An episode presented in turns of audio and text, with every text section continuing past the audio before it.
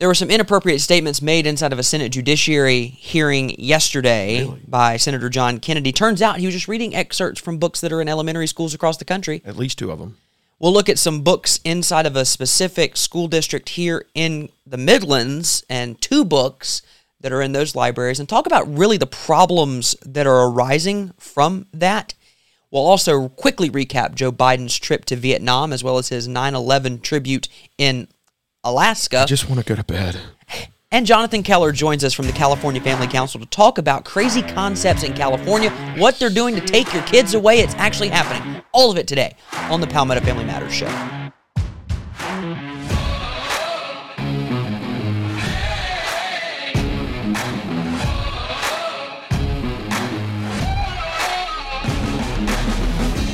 Welcome in. It is Wednesday, September 13th, 9:54 a.m. at the time of this recording in the year of our Lord 2023. Ding. Justin Hall, Mitch Prosser here with you. That's right. Senator John Kennedy had another memorable moment inside the Senate.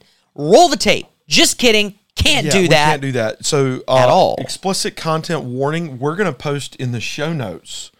A link to the Daily Caller article. Correct. And you can go watch the video or read. If you don't want to listen to it, you can go and read what he said. And you'll notice in the article, quotation marks. Uh-huh. Justin, correct me if I'm wrong. These are excerpts from books. He read from two books, All Boys Aren't Blue and Gender Queer, a memoir. We've discussed Gender Queer, a memoir, on this show before. We haven't really touched All Boys Aren't Blue, and I'm kind of glad I didn't because I might get something. It's now, and the who is the guy who's defending? He was the Illinois ALA. No. Illinois Attorney General. Yeah, he's the Attorney General of Illinois. Attorney General of the state of Illinois. He goes, and once again, content warning. So if you got little ears nearby, cover them or pause and think about it for a minute. He says, no, Senator Kennedy, this is only depicting a sexual abuse case involving two men. That's and we're just trying to, I don't know that he uses the words raise awareness, but that seemed to me to be the tone of what he's saying. Like, we need people to know that this is bad. I can't even read it. No. The hearing was titled Book Bans Examining How Censorship Limits Liberty and Literature. Senator Dick Durbin, at the beginning of the hearing, said that no one is forcing explicit material to be placed and kept in children's libraries or in children's sections of public libraries. And then John Kennedy said, hold my beer. That's incorrect. Obviously, it's incorrect. Or hold my book. Really quickly, I just want to make the point. If it's not happening, then you won't mind me banning it. Well, now I'm pushing back, Justin. We're not banning anything. We're protecting minors. We're protecting children. Oh, I'm willing to lean fully into the fact that I do not want these books in front of small children. And if you have a problem with that, you're the problem. Well, I think there's this notion from the left. I'm not burning the book so no one can read it. Yeah. you're leaning into it now. Yeah. You know, I'm just burning the book in front of elementary schoolers. The left perpetuates this myth that there's a bunch of white people. White soccer moms, straight Christians, Christian, heteronormative, fascist, national bigots. I think we got all of our acronyms right. They'll let us know that we need to form our own acronym. I agree. I think we got the B and all right. Anyway, we'll get there. What they're doing is painting this picture that it's a bunch of soccer moms dancing around a fire at night, throwing genderqueer into the fire. They're Lululemon. With their yoga mats and their PSLs. It is fall. Infinity scarves and flannels. Fabulous. It's what they're doing. They're creating a straw man. It's exactly straw man fallacy. While we're actually pointing out some problems. Let me see what I can't read it. I would give you code words, but you can't. I can't even give you code words. I will say, once again, explicit content warning. They do talk about prophylactics and sexual protection. Specific movement, specific placement. I can't even, like... Yeah, so actually it was Samuels. There was a student who uses they/them pronouns. He questioned the Democratic Secretary of State of Illinois, Alexi Giannoulias of Illinois, as well as Cameron Samuels, a student who uses they/them pronouns and had a placard with the title "Mix Cameron Samuels." Senator, your definition of sexual is synonymous with LGBTQ identity, end quote. Samuels went on to say that there should, quote, be collaboration between students, parents, and educators on the availability of the books, and defended the books from which Kennedy read. All Boys Aren't Blue, the scene you mentioned, is about sexual abuse. It's not erotic.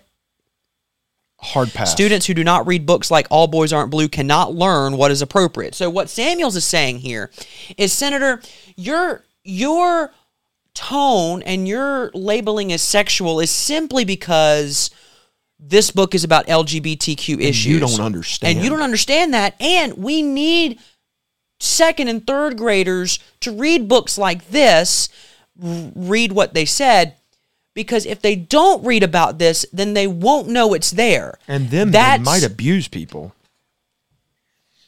Lean in. That's the point. I'm going to say it. This might not even be his take. I don't care. No offense. Second and third graders should not know about what mommy and daddy do, let alone what two random men do to one another. That your sexual proclivities are no business of a second or third grader. By the way, sharing secrets, we won't tell mom and dad that you use different pronouns. Groomers do that. They develop secrets with children to earn and gain trust. I'm sorry. We're done with this. The fact that you can sit in a Senate hearing and say that second and third graders must read this material in order to know what's going on in the world, they're 7 and 8 years old. Their biggest concern should be whether or not they get their homework done and are able to watch 30 minutes of cartoons tonight. That should literally be their goal. How much time will I have to play outside? Yep. Will I be able to play with my dog when I get home? Their concern should not be the ins and outs of LGBTQ sexual relationships, period, or heterosexual relationships. We see this, of course, if you've ever watched any exchange with Senator John Kennedy of Louisiana, you'll notice that he does this beautiful dance where he slowly but surely backs his prey into a corner and then gets them to squirm a little bit before he then pounces on for the kill. Yep. In this case, both of the Attorney General of the state of Illinois, and this mixed student, and I'm just using his language. I said it. They both obfuscate in their language. They're doing this dance where they listen. That's not what I'm saying, but I don't know what I'm saying. And he basically says, "What's the word he uses?" He says, "You're getting not theoretical." He says, "You're getting." I can't remember. Basically, he says, "What do you want to do? Are you telling me that only librarians can determine what books are in schools?" And they said, well, I think it's collaboration, as you said a moment ago, between this, that, and the other. And he says, you're getting unpractical again. You're getting 30,000 feet. What do you want to do? And neither of these two men can give a firm example. Yeah. Like, this is our plan moving forward. A, B, C, 1, 2, 3. It's as easy as that, according to Michael Jackson. That's what we're going to do. No, you can't do it. So let's go. Let's keep this a little bit more local. We have two books that we will highlight for you today that are available in the Midlands, specifically in elementary school libraries, specifically in Lexington County. Can I go one step further? Should I just leave it at Lexington? Yeah, Lexington County. Okay, sure. Lexington County. Wink. There's one book called Woke, A Young Poet's Call to Justice. Again, I have a bit of an issue with the idea of introducing critical race theory to students. I think it's hogwash. I don't think it's grounded in any fact. The 1619 Project has literally been deemed unhistorical. But within this book, there's a specific poem by Olivia Gatwood called In Between, There Is Light. Let me read it for you. Light's low, Ooh. We're in a poet. We're in a. I don't think it's snap poetry, but I don't know. Is it spoken word? Probably. Well, it is okay. Well, if it's, it reads like spoken word. Yeah. Imagine a rainbow. Oh, excuse me. In Between There Is Light by Olivia Gatwood. Imagine a rainbow. Now imagine a rainbow without just 7 colors, but hundreds of colors. The lights and darks of every shade, neon colors, in between colors, colors you're not sure what to call. Now imagine that someone points to this rainbow and says there are only 2 colors. Imagine that this person says that one color is a boy and the other is a girl. What would you say? Maybe you would run your hand along it like a river, point to all the hues and tones. Maybe you would ask, how can you say that? Look at how many there are. The truth is, there are so many shades between boy and girl. People who are neither, people who are both, people who live somewhere in the middle. We don't have to choose. We can just be. And if someone pointed at one part of the rainbow and said, this color is better than all the others, what would you say? Maybe you would run your hand along it like a piano, play a little song with every unique note. Maybe you would ask, how can you say that? Listen to the song they play together. Sometimes the world wants one color of the rainbow to be louder than the rest, stronger than the rest, bigger than the rest. Do you know what I tell them? I say, look up, into the sky. Do you see it? Look how perfect it is as a whole. That poem is trash. It's not well written. She's an adult. This isn't a young person. What? This person is an adult. Okay, I agree. This poem is trash. I thought it was a little girl. No, it's not a little girl. Because I read some of the other titles of the poetry collections that she has. I'm not even going to repeat one of them. It's bad. First of all, her comparison of gender to a rainbow. Yeah, I can't look at a rainbow and tell you there are only 2 colors. Do you know why? Because that would be a lie. That would be a lie. Because in a rainbow there is red, orange, yellow, green, blue, indigo, and violet. There are 7. By the way, in the pride flag there are 6. Bootleg. She then says that if you can look at the rainbow and say there are only 2 colors, it's the same as looking at gender and saying there are only 2 genders, because gender is just like a rainbow. There's a spectrum of color. That's incorrect. If you look at sex and you look at gender, there are 2. There are male and there are female. Now, within those male and female, females don't always necessarily have to wear dresses. Women don't always have to, use makeup or paint their nails or whatever. Men might not always be hunters. Men might not be mechanically inclined to work on cars. Men might not like sports. Yeah. They're within that, but you're still a man. You're still a woman. You can't change that. There's no spectrum. There used to be a thing, she's just a little tomboyish. Okay, fine. Now she would be a he, him. Yeah, that's right. What was the ice, Little Giants? You remember this movie? Mm-hmm. Rick Moranis goes into the town and faces off against his twin brother or whatever, older brother. I remember that. And there's his, the daughter, and she plays football better than any. I played on a Little League baseball team with a girl, Casey Jones, I believe was her name. Mighty Casey was at the bat. She was better than any other boy on our team, including this guy. Far better than I was. The other thing here is about race. I love how we can combine the two, because we claim that the trans and non-binary struggle for civil rights is the same as all victims. African-American struggle for civil rights, and those two are very different. There was an actual movement. I mean, blacks were actually disenfranchised in the United States of America for a majority of our history, in the early history of our country. I think that's fair. I can't place that any other way. But to compare the two is obviously terrible. And that book is available for students 8 to 12 years old and in elementary schools. So if I can just read God's rainbow real quick. Sure. Genesis 1:27. I'm going to show my white Christian hetero national whatever bigotry. Genesis 1:27. So God created man in his own image. In the image of God created them. Here's the rainbow. You ready? Mm-hmm. Male and easy for you to say. Male and female, he created them. Interesting. 2 colors on that rainbow. There's another book that's available in elementary schools in this specific district, and that is Bathe the Cat. It's a picture book. Don't do that, by the way. They don't like it. They bathe themselves. Yeah.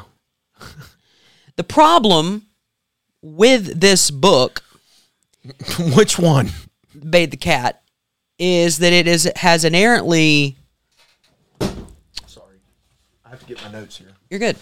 Bathe the Cat has inherently transgender... Oh, first of all, two dads. Yeah, yeah. Two dads. And then throughout the book, we have, like here, inside the book, on their fridge, they have the different things they need to do, and then there are three flags. They have the pride flag, the transgender flag, and then I guess that's the gender non-binary flag. I don't really know, don't really care. Rainbow, my family, me, Sarah, dad, daddy. There are multiple of these. There are plenty of examples within this book and exposure to things that aren't. And just in case you're wondering, Alice McGinty's classic here, Bathe the Cat. Am I getting the author correct? Yes, you are. Yeah, you are. It is up for a 2023-2024 South Carolina Book Award nominee for, I believe it's illustrated book. Excellent, yes. So it's on the nomination list. I have not read the book. The pictures alone tell a story. They say a picture's worth 1,000 words. We've got at least 4,000 or 5,000 words here with several of the pictures that... Yeah. And once again, we're not trying to find a communist under every rock. We're not trying to find a groomer under every rock. I don't have to turn over rocks. This is real. It's here. And don't let those who want to support this kind of material and behavior and desensitization, do not let them gaslight you. Listen, you're just a soccer mom with a PSL and an infinity scarf wearing your Lululemon pants, dancing around a fire in the middle of the night while trying to burn books. No. You're a caring mother who wants what's best for her children and a productive and active member of our society who cares about the lives of others. Thank you. Speaking of, well, none of that. Hard pivot. Speaking of trips to, let's just say... So the president took a flight to Vietnam. What's interesting about this is, having flown cross-world, you are very tired at the end of a long flight. It happens. Unless, of course, you have a full, bedroom in your plane. Yeah, but even then.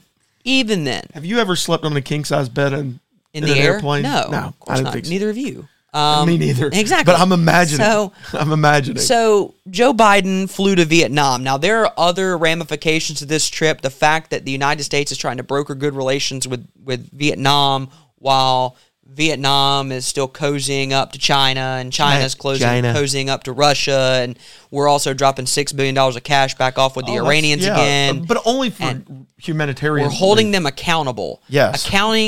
Accountability, and now the Iranians are accounting $6 billion. Give to Qatar. So, whatever you say. And they'll only release it for humanitarian aid, guys. So, Joe Biden's in Vietnam. Apparently a third world country, by the way. Also, they use elevator music. By the way, you say third world country, someone will come and get you off the stage nearly immediately. They'll play the music before you're done. It's like the Tony. It's like, this press conference is over. She grabs and pulls. Here's Joe Biden letting us know his plans while in Vietnam. The light I see. I'm just following my orders here. Have a game plan. He may have a game plan. He just hasn't shared it with me. But I tell you what, I don't know about you, but I'm going to go to bed. He's just joking. He wasn't joking. I'm just going to go to bed. Does he play Matlock before bed or when he wakes up in the morning? So, no, you can't really pay attention at night. Nighttime's for Andy Griffith. And by nighttime, we mean 3:45 p.m. Mayberry RFD. No, he was in his fourth term in the Senate. That Barney Fife, I'm telling you. Nothing says strength on the world stage like, I'm gonna go to bed. If you don't laugh, you'll cry. I'm gonna go to bed. Then he returns to the United States of America, lands on American soil on September 11th. Now, for me, most presidents have gone to either the Pentagon or the field in Pennsylvania, or Ground Zero on 9/11, typically. well, and to make their speech. I could see where this would not, though, either of those locations, of those three locations, wouldn't necessarily line up with the itinerary of this trip. And you telling me you can't fly an extra couple of hours? No, we're going to celebrate in Alaska because according to the president's press people, quote, people weren't still visiting Pearl Harbor in 1960-something. Oh, okay, cool. My grandparents visited like 3 months ago. Here's President Houseplant. No. Speaking during a 9/11 ceremony where he was with troops in Alaska. By the way, Alaska has as much to do with 9/11. Never mind. I'm not going to go there. Here's Joe Biden speaking, and here's what happens when Joe Biden opens his mouth. Lies just flew from his gums. Here's the president. To renew our sacred vow, never forget, we never forget. Each of us, each of those precious lives stolen too soon when evil attacked. Ground Zero in New York, and I remember standing there the next day and looking at the building. I felt like I was looking through the gates of hell. It looked so devastating because from where you could stand. Joe Biden was not at Ground Zero on September 12th. President George W. Bush did not go to Ground Zero until September 14th because it was still a very bad situation, and you could have, inhaled severely toxic fumes. Where was Joe Biden on September 12th? He was standing in the Senate speaking to a resolution decrying the attacks on 9/11, which we have record of him speaking. We have video of it.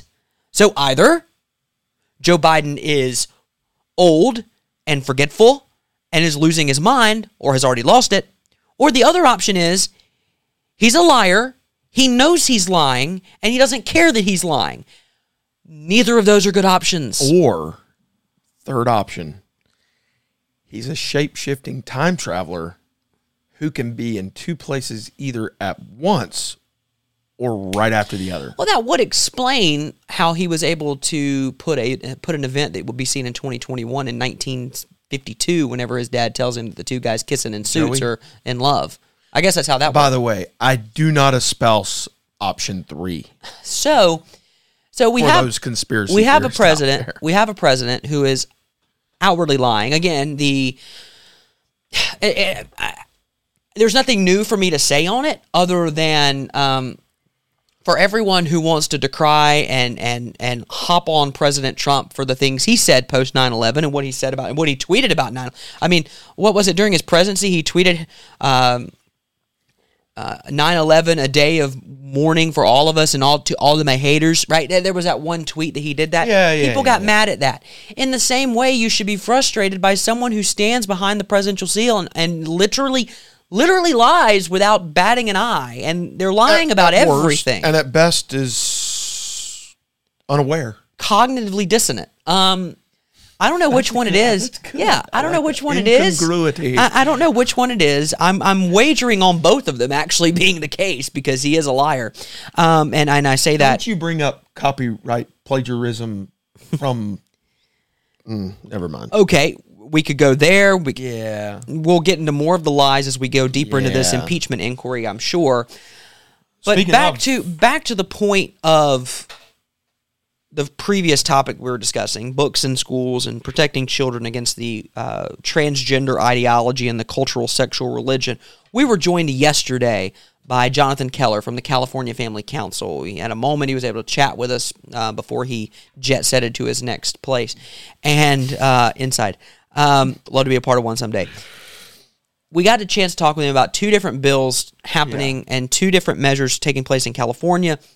And I think it's important that you listen to what Jonathan has to say because he makes great points throughout. That this doesn't just affect families in California. It affects families across the country because these laws are vague, they're wide-ranging, and they hold great consequence to those across the country. So we're going to go to that interview with Jonathan Keller right now. But soon you were gone and already done with California. Say it We're here with Jonathan Keller of the California Family Council. We talked about a crazy concept from California, although we didn't really call it that on our Monday show. Jonathan, glad you're joining us all the way from the West Coast, the left coast, as many call it here. The Sunshine State, is that right? Yeah. The newest member of the beloved Atlantic Coast Conference, we're Stanford calling it now Berkeley. It's now the PAC, which is the Pacific Atlantic Coastal Conference. That way we can put a thumb in the eye of the original PAC. Or 12. The ACC, the All Coast Conference. I've heard both of those. Well, so. We can talk college football superiority of the Southeast at another time. What we're talking about today is specifically two different pieces of legislation. We might get into a few more. And I think it's important, as I mentioned on Monday's show, I have a brother-in-law and a sister-in-law who live in California who just welcomed a new baby boy. Oh, congrats. So again, congratulations to them. Hopefully they're hearing this and my Christmas gift is nice. There's a situation in California, Jonathan, where literally your children might get taken away. And maybe 20 years ago, that would have been kind of a boogeyman under the bed type thing where we're just trying to scare you. But there's actually a bill in California that is heading to Governor Gavin Newsom's desk that when he puts pen to paper, gives judges in California the authority to take away children from their parents because they don't affirm their gender identity. How crazy is this, and how are folks in your network with the California Family Council reacting and trying to push against this? Well, it's definitely crazy. I know you guys like to do the segment, and I'm happy to lend our support and our crazy legislation. I tell all of our friends, and Mitch has seen me say this on our group chats, I'm happy to lend California's horrible legislative record to any state that wants to use it for fundraising. I just ask for a small, 2% finder's fee for any donations. Yes, sir. But in reality, kidding aside, it really is one of the worst bills that we've seen in quite a while. And the thing that you correctly point out that I think is so harmful is a lot of bills that happen in California are bad for us here in the Golden State. We see this all the time on the pro-life side of things. There's horribly awful abortion legislation. We had California pass a bill last year that basically puts abortion on demand for any reason in our state constitution. That's horrible enough. We've also seen bills that are coming up. They're going to try to repeal the definition of marriage as between a man and a woman. That's been enjoined by the courts, but at this point, they want to officially repeal that, and they want to actually now enshrine anything goes marriage in the state constitution.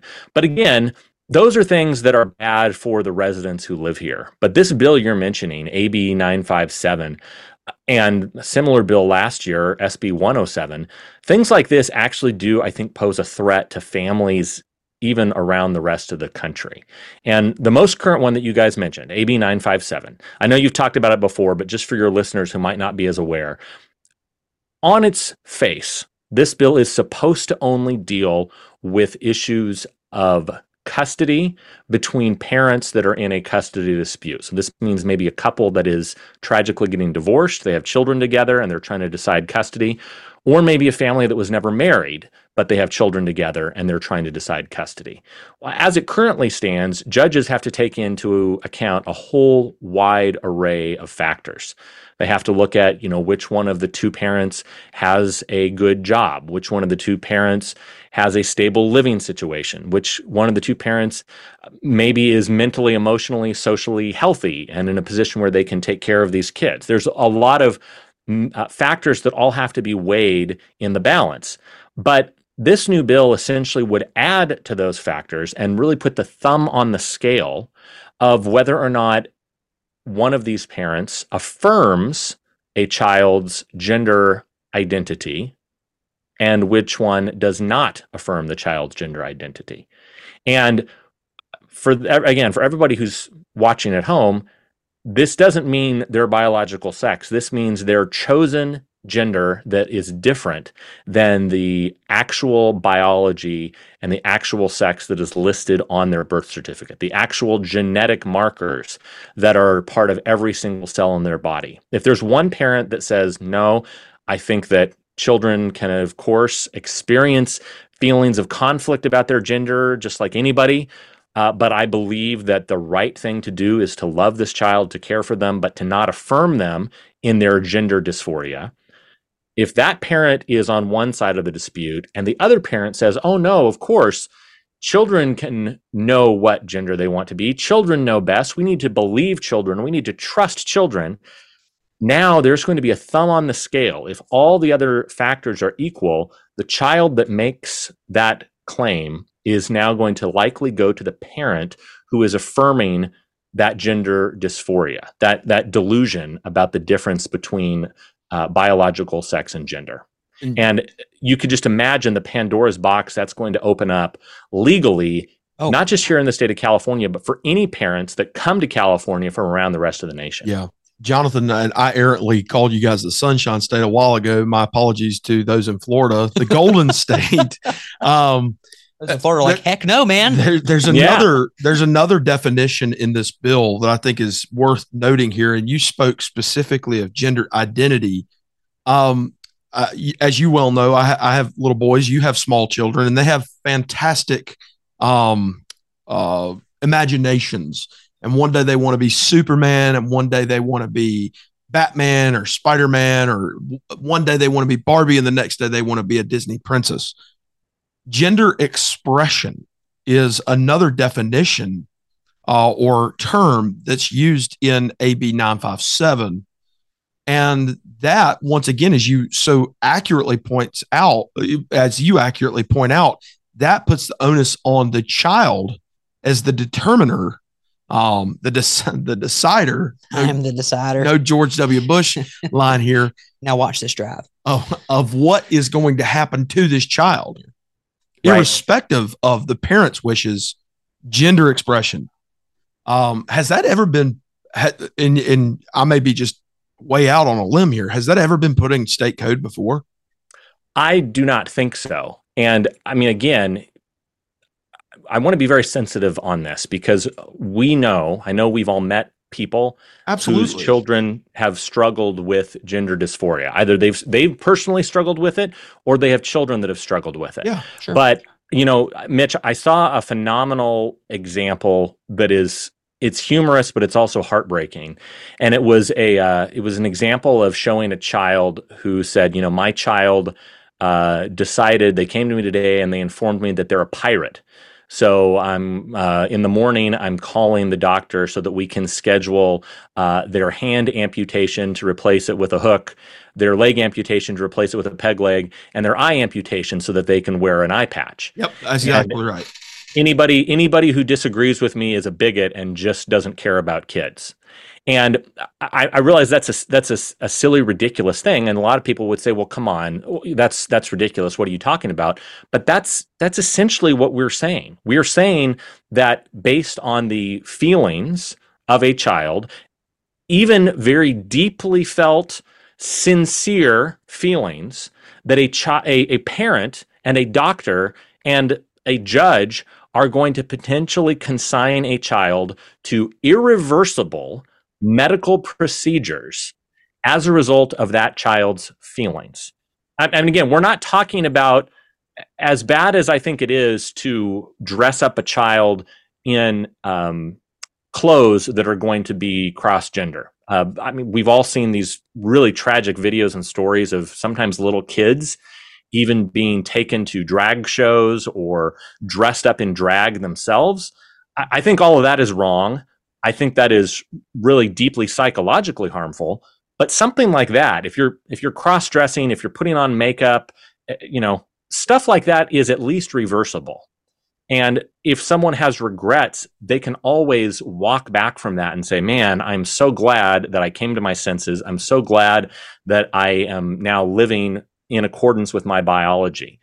But what we're talking about is putting children very, very young on a pathway to lifelong sterility, to potentially lifelong medical care of hormone therapies, of lifelong surgery complications. I know all of us have got to meet, or at least we've seen the videos of someone like Chloe Cole, a resident here from the state of California, who talks about the fact she had a double mastectomy, I think almost 4 years ago. She is still dealing with physical side effects and physical complications from that surgery.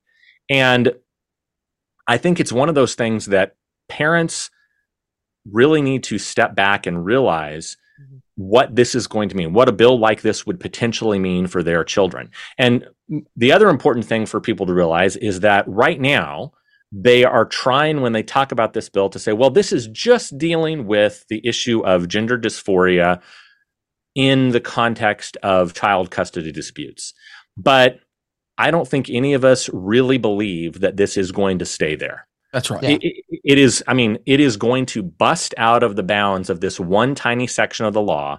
And I can tell you exactly, in my opinion, I can tell you exactly how I think it's going to happen. Next year, what they're going to do is they're going to say, you know, we were looking at the codes, the family codes, and we were realizing that children in custody disputes have more protections for those that are experiencing gender dysphoria than all other children. And we just want to... We want to close the loophole.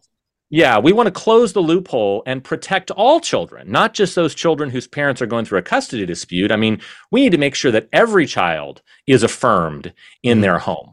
Yeah. And we can see this coming. If you go back and you watch some of the hearings about this bill, one of our state legislators, she herself has a child who identifies as transgender. And I am heartbroken to see the way that she is talking about her child and the difficulty and the pain that she and her family are experiencing as a result of this. But the answer is not to say now every single family in California, and indeed, maybe every family in the country, if they come to California, those children are now going to be potentially up for grabs by a legal system that denies the very basic reality of biology as it's connected to sex and gender. We're seeing a push by the Newsom administration, the Newsom administrative state. I have California. You mentioned how this can affect all families, and so I want to make sure we touch on this before we wrap up here.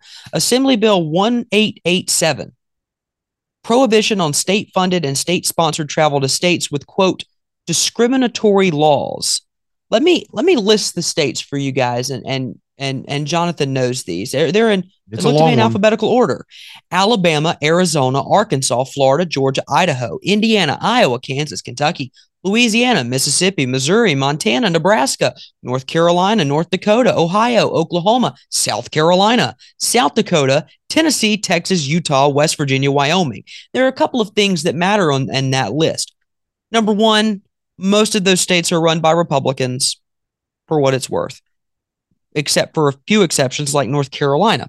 They're usually overwhelmingly conservative states. They have discriminatory laws. I'm looking for one of those here in South Carolina. I'll let you know when I find one.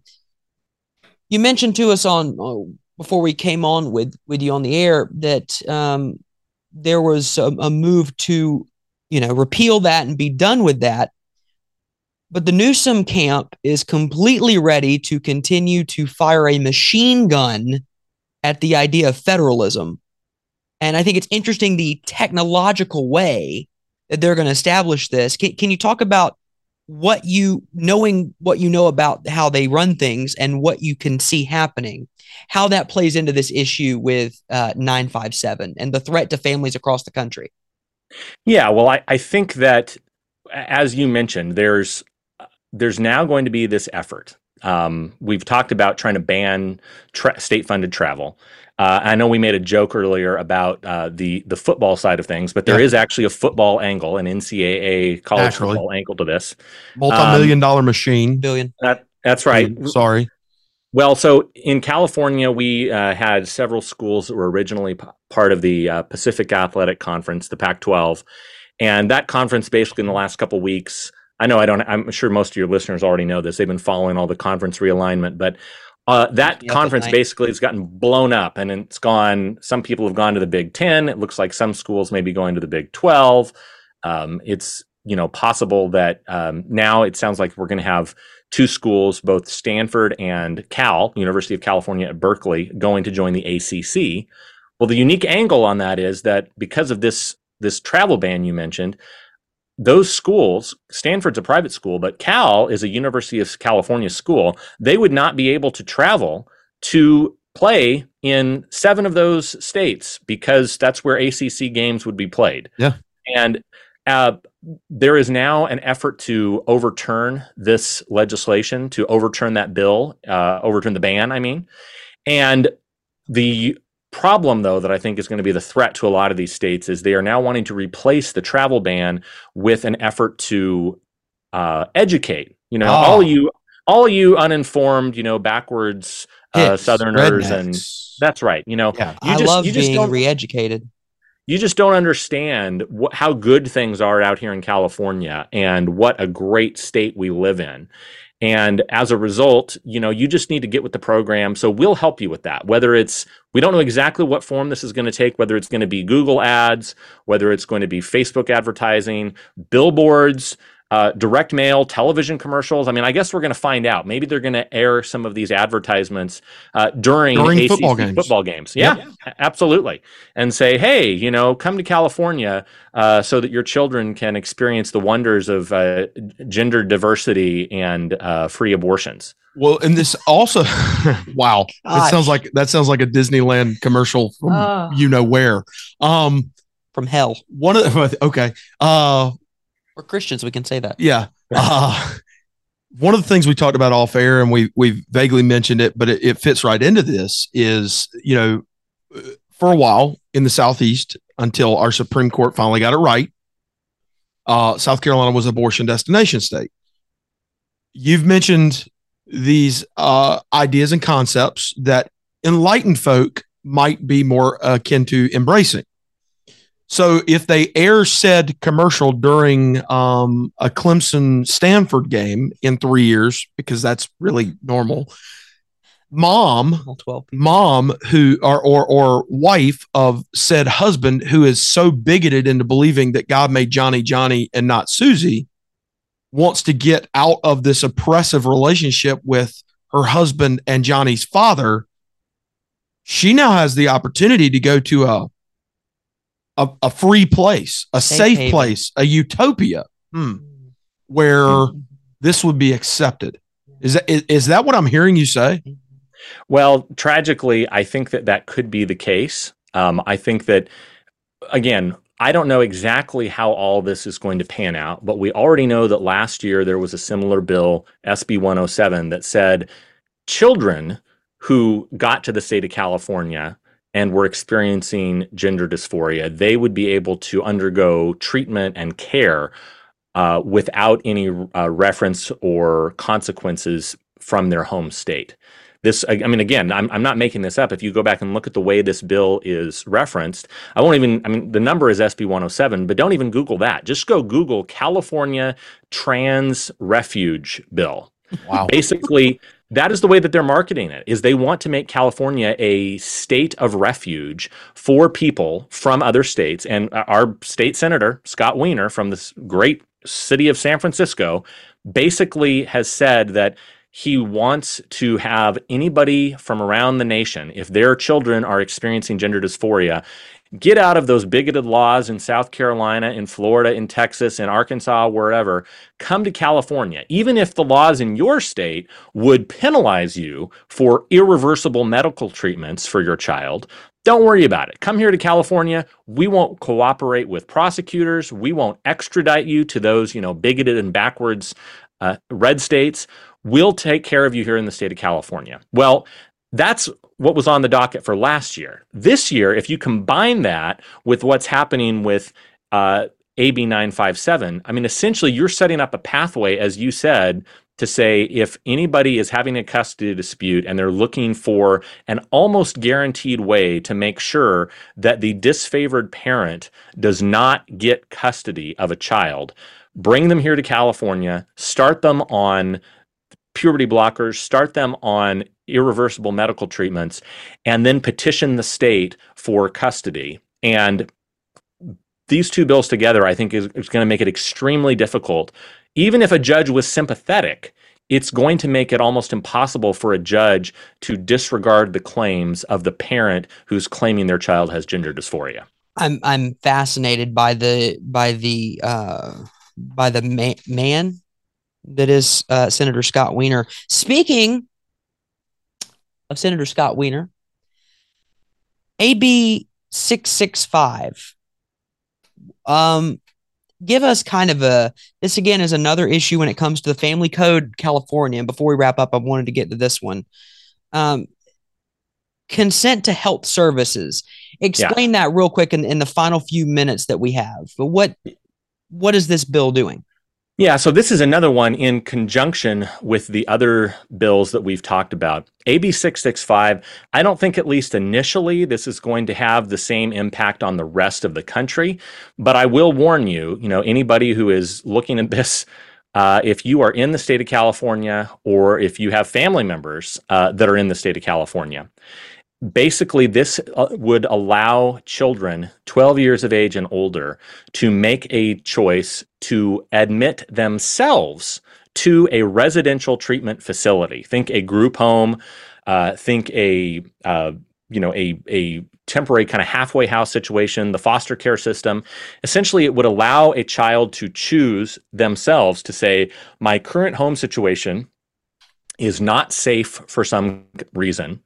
And the big difference is, the thing that this would change is, I think everyone agrees that if a child is experiencing actual violence, if a child is experiencing actual physical violence at home, of course, there should be a place for the state to step in. That is part of the reason that legitimately there are such a thing as child protective services. There's law enforcement. There's the social service safety net.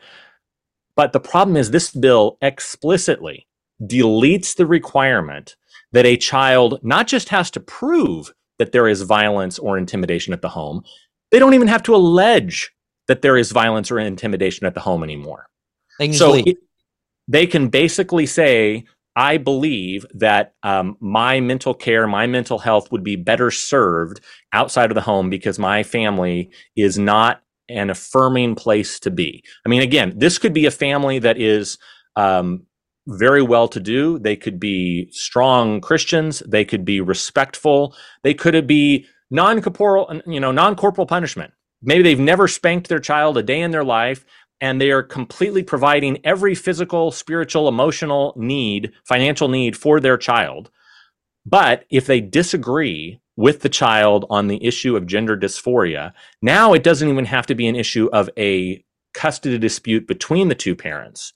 With this bill, it essentially would say the child themselves by age 12 could begin that process. It does not officially use the E word, emancipation. Yeah, I was about to ask about that. Yeah. It does not officially use that word, but essentially it greases the rails to say a child is going to be able to get themselves on the pathway to saying, my parents are not affirming, and I want to be able to go a different path on this. Jonathan, you and I are fairly close in age. I think we live in a different world. I remember the days when a kid could run away from home down the street, and the people to whom he ran would feed him a sandwich, call his parents and say, why don't you go back home? It's really not that bad. Yes, they don't give you Skittles and M&Ms and Reese's bars at every meal, but your parents love you. They want what's best for you. Of course, this isn't suggesting that a child is literally being verbally, emotionally, physically, and I'd add spiritually neglected or abused. This isn't talking about this. This is John, and I hate to go to the least common denominator. Johnny wants to be Susie, or feels like Susie, or today puts on lipstick like Susie. I'm out the door. No longer can we feed him a sandwich and send him home.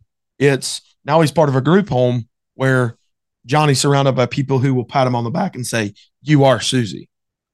We're living in a different world, brother. We are living in a different world. Jonathan Keller with the California Family Council, appreciate you taking the time to join us and talk about these different efforts and all the work that you guys are doing out there in California. The ground is hard there at times. And so we appreciate the work that they're doing I think all too often people in South Carolina might not be willing to take advantage of the good soil they have here to get some things done and get protections done. So I want to make sure that we're highlighting the work that the California Family Council is doing. And of course, we look forward to having you on many, many more times before we, wrap this up with what's going on in California and what's happening here. Stand strong and courageous, my brother. You're doing an outstanding job in the Golden State. There it is. Thank you, my friends. God bless you both. And I look forward to hopefully maybe we can have a little bit more fun and chat about football more next time in a couple of months or something. I'm perfectly fine with that. We'll get you on the calendar. That's all the time we have today. Thank you so much for watching and listening to the fastest growing and strongest conservative talk show in the state of South Carolina. And it will be in California as well, just with this one episode. I promise you that. For Jonathan Keller and Mitch Prosser, I'm Justin Hall. Thanks so much. We will talk to you next time.